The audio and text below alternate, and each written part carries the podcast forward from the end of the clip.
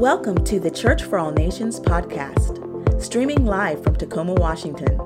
We're so excited you joined us today. We hope you're encouraged by this week's message. My name is Pastor Eric Manley. Uh, my wife and I have the privilege of serving in this house by being the small groups and family pastors here. We love it. We've been here for 13 years. Man, we love this house. Pastor JF and Ashley send their greetings to you as they are in a far away and very warm land, celebrating 10 years of marriage. So, man, blessings to our pastors uh, as they have the chance to get away uh, for a few days. Well, we are going to continue our series entitled Good Eyes. What does that mean? What does it mean to have good eyes? It's a it's a, it's a cultural phrase used in Israel. It's been used by the Jewish culture for years, thousands of years actually. Jesus used this phrase way back then, and they still use it today. And what it means is that you have this idea that you accept, you understand, you see God's generosity in what He has given you, and in turn, you can take that generosity and give it to others. Isn't that good? And so, over the last couple weeks, Pastor JF has been talking to us about what that looks like and how to avoid the pitfalls that keep us from living a life of generosity, that keep us from having good eyes. And he's been using words associated with sight to help us understand that. In week one, he used the word focus. And when we focus on certain things, when we focus on what other people have, when we focus on what we don't have, it keeps us from living a life of gratitude. Last week, he unpacked the uh, idea of being spiritually nearsighted, meaning you only see the things right in front of you and the dangers of that when you cannot see past that when everything else is a blur. Well, this morning we are going to talk about a story in the Bible. A, a, character will be introduced to you, probably not an actual introduction. I know some of you are very familiar with him. He was the ruler of Egypt, all of the land. He was second only to Pharaoh. His name was Joseph. And, and the thing is, with, with Joseph, man, he had a tremendous work ethic, right? He worked hard, he was blessed by God. He, had everything that you'd want. He had fame. He had money. He had power. Some guys just get all the breaks, you know? At least I think sometimes we see that when, when we look at people in highly visible places. Man, if I could only have what they have, God, if you only equipped me with what they have, then I could be used by you. And then we start focusing on what somebody else has and we can't be used fully ourselves. But before we get into his story, let's go to our anchor verse. It's found in Matthew chapter 6. Starting in verse 19, it says, Do not store up for yourselves treasures on earth, where moths and vermin destroy, and where thieves break in and steal. But store up for yourselves treasures in heaven, where moths and vermin do not destroy, where thieves do not break in and steal. For where your treasure is, there your heart will be also. The eye is the lamp of the body. If your eyes are healthy, your whole body will be full of light.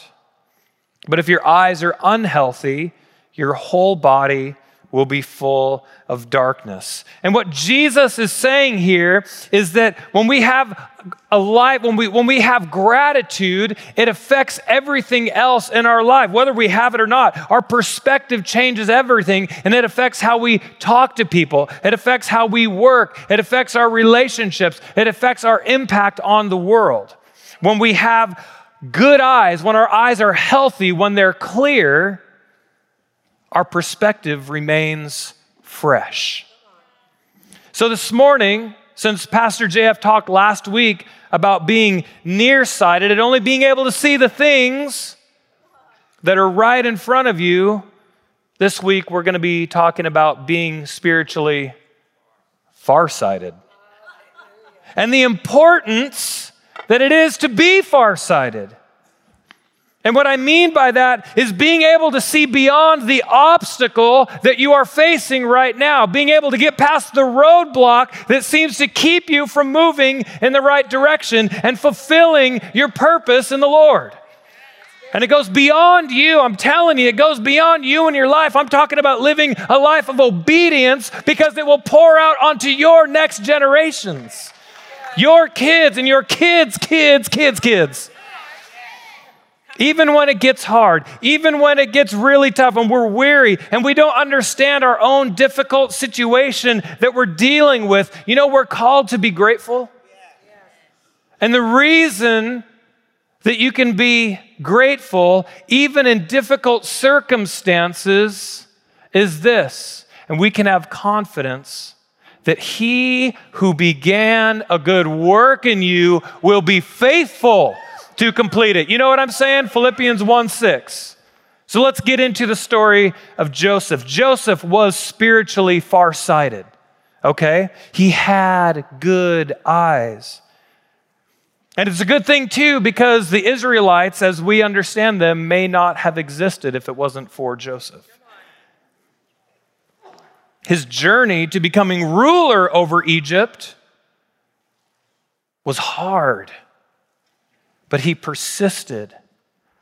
So before you wish for the things that other people have, perhaps we should look at the journey that it took them to get there.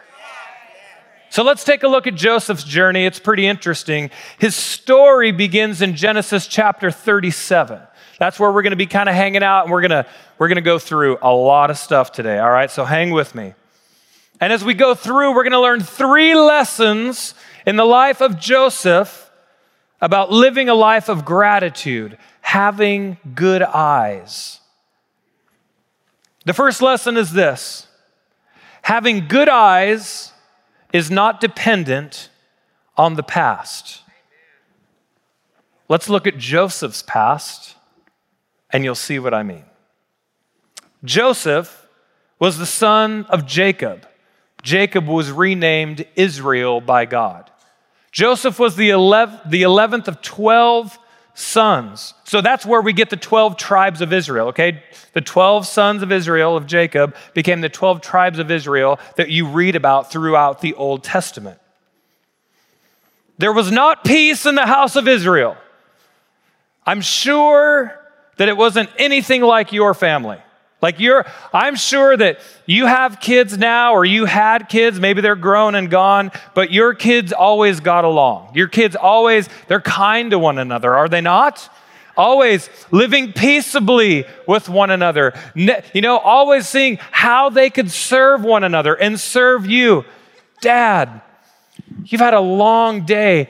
Let me take your smelly work boots and I'll bring you your slippers. Mom, You've been working hard all day. That pile of laundry won't fold itself. I, mother, will fold it for you. That's how it is in your house, right? In Israel's house, the kids weren't getting along, okay? It was not harmonious, if you will. Genesis chapter 37 is where we're going to start when Joseph was just 17 years old. Let's take a glimpse into their home. Now, Israel loved Joseph more than any of his other sons because he had been born to him in his old age. He made an ornate robe for him. When his brothers saw that their father loved him more than any of them, they hated him and could not speak a kind word to him. Joseph had a dream, and when he told it to his brothers, they hated him all the more. He said to them, Listen to this dream I had. How many know at 17 you don't always make the greatest life decisions, okay? So here's Joseph talking to his brothers about his dream. Hey, we were binding sheaves of grain out in the field when suddenly my sheaf rose upright, while yours gathered around mine and bowed down to it. His brothers said to him, Do you intend to reign over us? Will you actually rule us? And they hated him all the more because of it. Then he had another dream and he told it to his brothers. Listen, he said, I had another dream. And this time the sun and the moon and 11 stars were bowing down to me. And when his father, he told this to his father as well as his brothers, his father rebuked him and said, What is this dream that you have had? Will your mother and I and your brothers actually come and bow down to the ground before you? His brothers were jealous of him but his father kept the matter in mind. And his brothers already didn't like him, right? Because he was already the favorite child. Jacob didn't even seem to make like to hide it. You know how you hide it at your house? Jacob didn't hide it, okay? So he just said, he was, a, and so the brothers were tired of, of living as like the second class citizens compared to Joseph, and they got so upset. Like this dream, it was the last straw. The coat was like the, kid, the, the it was breaking, right? But then the, the dreams were the straw that broke the camel's back. And so, not only these guys got so upset, they actually conspired to kill him, to kill their own brother.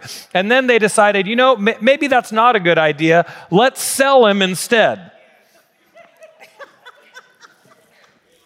you know, there's a Shel Silverstein poem called Sister for Sale. Just look it up. Not now, later. Okay. Anyway, they conspired to kill him. They didn't. They decided instead that they would sell him. So uh, a group of travelers was coming by and they sold their little brother for 20 shekels of silver. And then what they did, it gets even better, their story. They killed a goat, they took uh, Joseph's robe, and they dipped it in the blood of the goat, and then they took it to their father and said, Dad, can you identify this? Is this your son's robe? Is this your son's coat? And Jacob went into immediate mourning and was completely torn apart because his son, he thought, had been devoured by a wild animal. And his sons and his daughters rose up to comfort him, and he would not be comforted. He was so torn up about this. In the meantime, this group of travelers got to Egypt and they sold Joseph as a slave to a man named Potiphar, who was the captain of the guard for Pharaoh. A slave. He was sold as a slave. This is not his dream. Very different than the dream that he had, right? You know, I. Uh, I've spent the last few years working in the real estate world, not as an agent, but like as someone who looks for the ugly house to renovate it and to flip the house, right? That's that's kind of what I did for a few years. And uh, I would come, so I, I ran into, met a lot of subcontractors, guys that were working on the house or whatever. And in the course of that, I would come to the job site and see how the project was going or whatever. And I'd come into these, this house and the, you know, I'd always find the subcontractor in like these really precarious positions. Like in the crawl space, like in the tightest little crawl space under the house. And, and you know where the spiders like just they just go everywhere and rodents and they're in that crawl space insulating the bottom of the house or doing some kind of work or they're up on the top of a framed house rolling out trusses and I'd roll up to the job site and it was like, "Hey John, how's it going?" And I'd hear this line all the time. You know, just living the dream. just living the dream. Can you imagine asking Joseph that same question in this situation? Hey, Joe, how's it going? Not living the dream, not right now. But this is just the beginning of 13 years of his life that he would spend in slavery or in jail. He had everything taken away from him. He was forgotten. He was abandoned. He was lied about. He encountered multiple obstacles that, quite frankly, would have made me want to give up. Like, you know what I mean? I could barely make it through the Seahawks 49ers game on Monday night.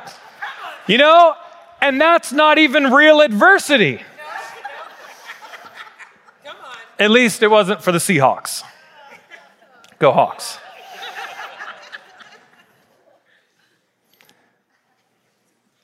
But Joseph had good eyes. He had good eyes. He lived a life, he had an attitude of gratitude, right? And because of that, because he was still thankful, because he was far sighted,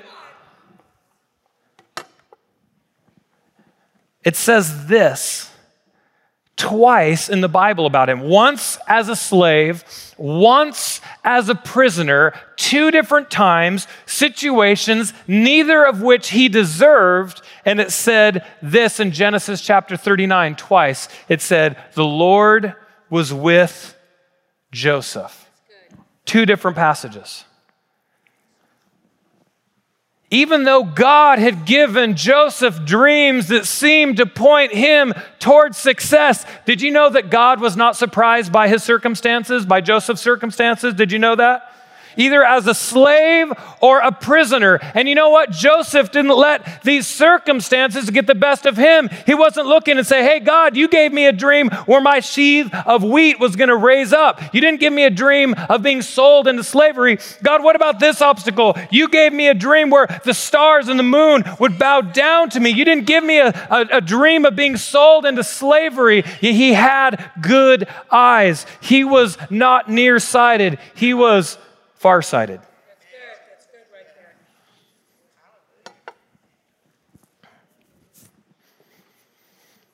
As I was writing this down, I thought, you know, I actually just jotted a note here. Someone needs to know this God's not surprised by your circumstance this morning. He's not surprised by your circumstance. And while you may not be in the position that you thought that you would be in, whether it was by your choice, whether it's a consequence of your own doing, I need to tell you this the Lord is with you. Man, the Lord is with you. Can I just give you a scripture? This is not up here. 1 Peter 5:10 if you're taking notes just write that 1 Peter 1 Peter 5:10 it says this and the God of all grace, who called you to his eternal glory, after you have suffered a little while, will restore himself to you and make you strong, firm, and steadfast. Receive that this morning, whoever is in here that needs that. So, for 13 years, Joseph was enslaved and then imprisoned for a crime he didn't commit. You can read the story. 13 years. Let me give you some perspective on 13 years. 13 years ago, the President of the United States was George W. Bush. Doesn't that seem like a long time ago? Right? 13 years ago, the most popular social media site was MySpace. Instagram uh, was still four years away from being launched. 13 years ago, might need a tissue. Seattle had a basketball team called the Supersonics. Bring them back, bring them back. So 13 years go by. Pharaoh, the king of the land, has two dreams and he's really disturbed by them. And none of his magicians and none of his wise men can help him interpret them. And the chief cupbearer is like, oh man, Pharaoh. Check this out.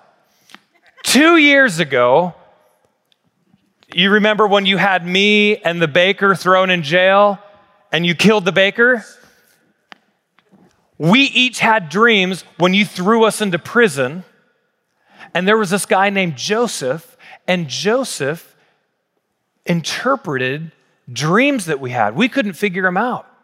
And this guy, Joseph, he told them perfectly, and what he said actually happened.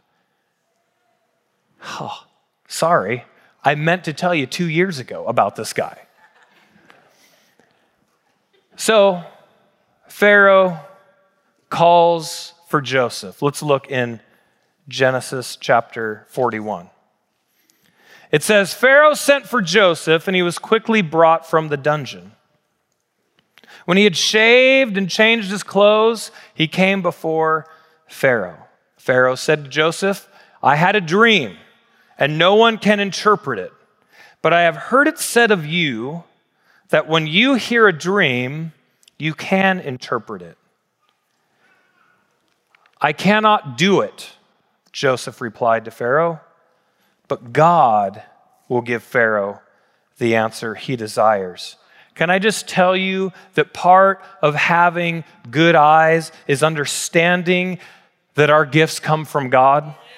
Part of having good eyes is understanding that it is God who works through us. It is not on our own doing. And Joseph interpreted Pharaoh's dreams. He said, Pharaoh, let me tell you about your dreams. The good news is that for the next seven years, your land is going to have prolific abundance, more than it's ever seen before. It is going to be amazing. You're going to want to store up. There's going to be success in the wheat fields and the vineyards and everywhere else, every crop that you you have is going to be successful. But what you need to do is save because the next seven years after that, you are going to have a famine in this land that will be far reaching and it will ravage the country and the whole area more than it ever has before.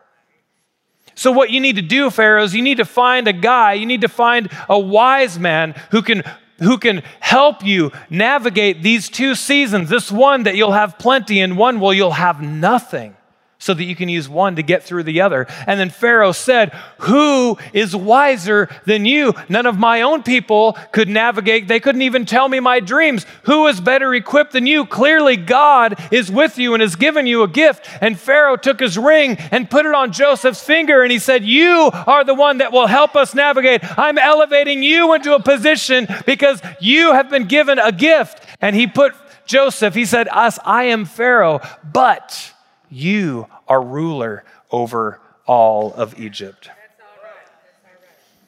It would have been easy for Joseph at any point to look at these obstacles and say, I did not sign up for this. I cannot move forward because this thing is in my way. What am I supposed to do in prison? What am I supposed to do in slavery? And are we not like that, believing that every obstacle in the road is a problem to be avoided? But what if actually we see opposition as opportunity? What if we see what is opposition actually we see as opportunity? You see, obstacles are the opportunities of refinement that forge our character so that we can accomplish the purposes that God has destined for us. You may not see, you may not know what, what God is doing in your life. It may not be obvious, but it does not mean that there isn't opportunity in it.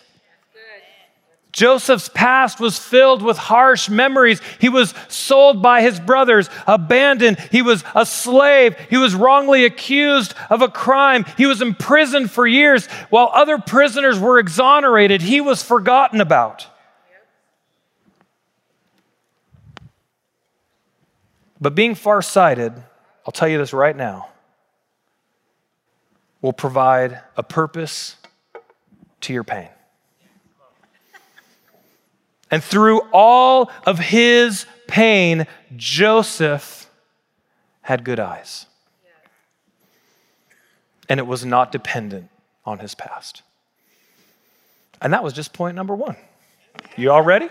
Point number two. Number two, having good eyes is not changed by the present. See, when the famine hit, it was widespread. It was far reaching, and it reached the land of Canaan where Joseph's brothers and father still lived with their family. So Jacob, Israel, sent the brothers to Egypt to buy some food. Let's pick up the story in Genesis chapter 42, verse 6. Now, Joseph was the governor of the land. The person who sold grain to all of its people. I just want you to think about then the gravity of this situation. He was the one that sold to everybody that came for food. So when Joseph's brothers arrived, they bowed down to him with their faces to the ground. Although Joseph recognized his brothers, they did not recognize him. Then he remembered his dreams about them. Well, well, well. How the tables have turned. I would say that in the present situation, Joseph has some options, right? And, and I could see some pretty unpleasant alternatives for his brothers in this situation. If Joseph had not been mindful of what God had done and the fact that God had actually prepared him for this moment. Joseph is completely in the driver's seat. He has all the resources and all the power to make their life more miserable than whatever happened to him. And what are brothers for if not to make your life miserable? You know, we, um, my wife and I have three boys. Speaking of being miserable, I'm joking. No, we love our kids. We love our kids. No, but they do this thing only at like big family gatherings. It's really egged on by my brother in law, and um, it's called the mark of the squealer. All right? Now, if you have kids or you remember growing up, there's always a squealer in the bunch, right? That, what I mean is a snitch or a tattle, you know, something like that. And what happens is the so called um, squealer gets a bottle cap to the forehead. And what I mean is they take a bottle cap and they press it into the forehead of the squealer. Now, the last time this happened, I don't even remember what we like what event or what thing it was. But Axel, our 12-year-old, did the mark of the squealer on Clutch, our 7-year-old. And he pressed that bottle cap so hard into Clutch's forehead. First of all, it stuck to his forehead. But Clutch had a round circle bruise with like the bottle cap, like ridges marks all across. So he had to go to class the, like the next day with this circle bruise on his forehead. Oh man, it's brutal. My wife hates it. I hate it too.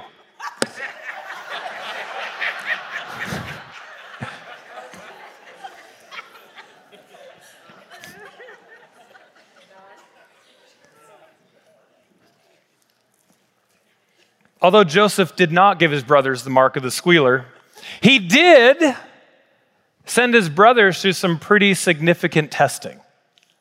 Some like really heart stopping moments for them. And, and the thing is, is that um, during that process, because he wanted to see if they had changed, right?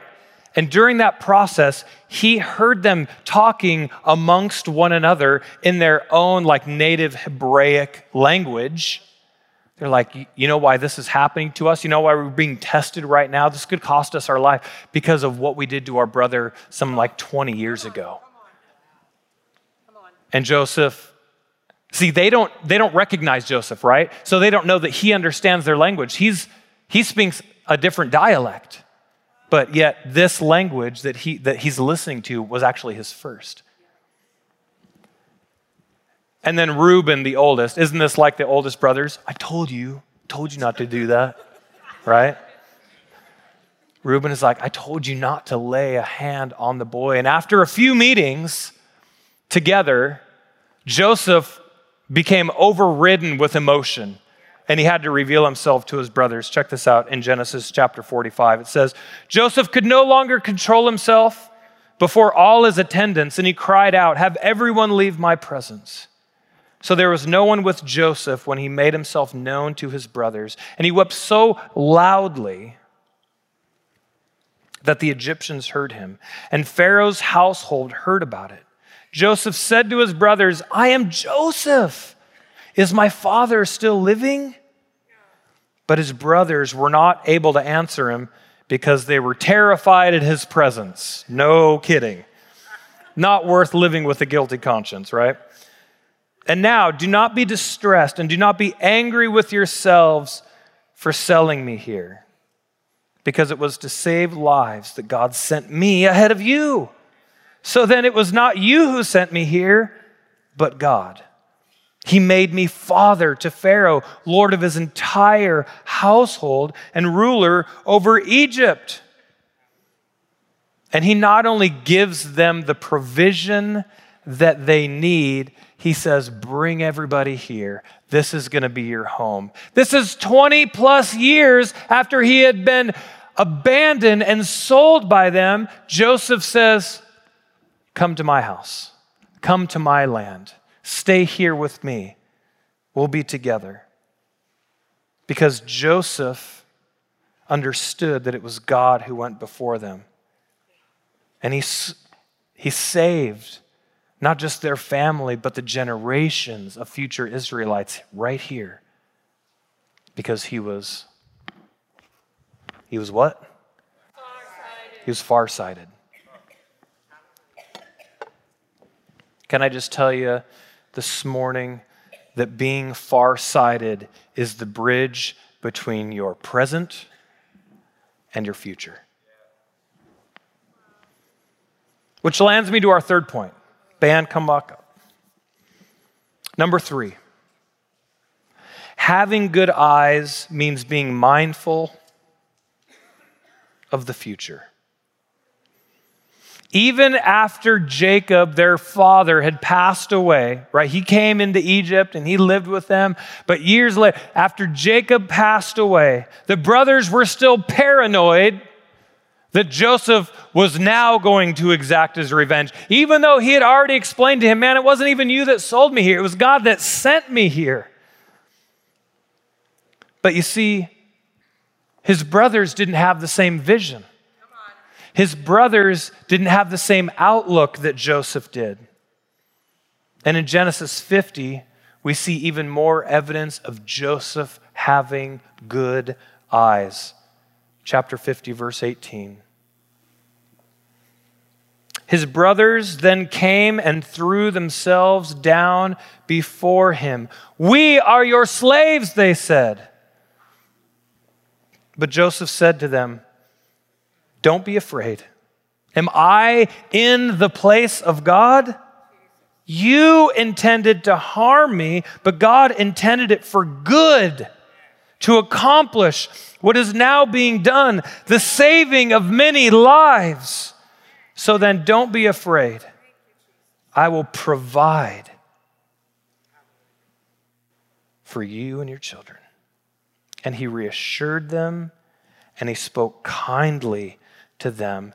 Joseph understands that it was God who had been at work throughout his whole life. It may not be in the way that Joseph thought it was going to be. Joseph may have chosen a different path, let's be honest. That was a tough road.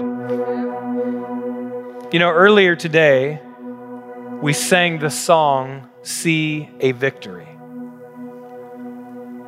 And the lyrics on that bridge, it says, You take what the enemy meant for evil and you turn it for good. See what the enemy meant for evil here Joseph being sold as a slave, slandered, forgotten, abused. God turned to good by positioning him in a, in a place where he could save the first generation of the Israelites. And because of that and through that, it was God, not Joseph, who got the glory. Our path may not be how we envision it. We may have a different road than we thought it would be when we were given the dream, when we thought we had an idea of what we wanted to do or what God called us to do. But let me just reaffirm you and remind you that His ways are higher than our ways, His thoughts are higher than our thoughts. I'm just wondering what you're going through this morning that is making you say, God, this isn't the dream. I didn't sign up for this. This isn't what you called me to do. But if I could just say this this morning, if you could see where God is taking you, you wouldn't complain about what you're going through. And I'm talking about that's for me. And that's for you, and that's for everybody. Thanks again for joining us. To hear more messages like this one, be sure to subscribe and check out our podcast channel. For more content and to connect with us, go to cfan.church.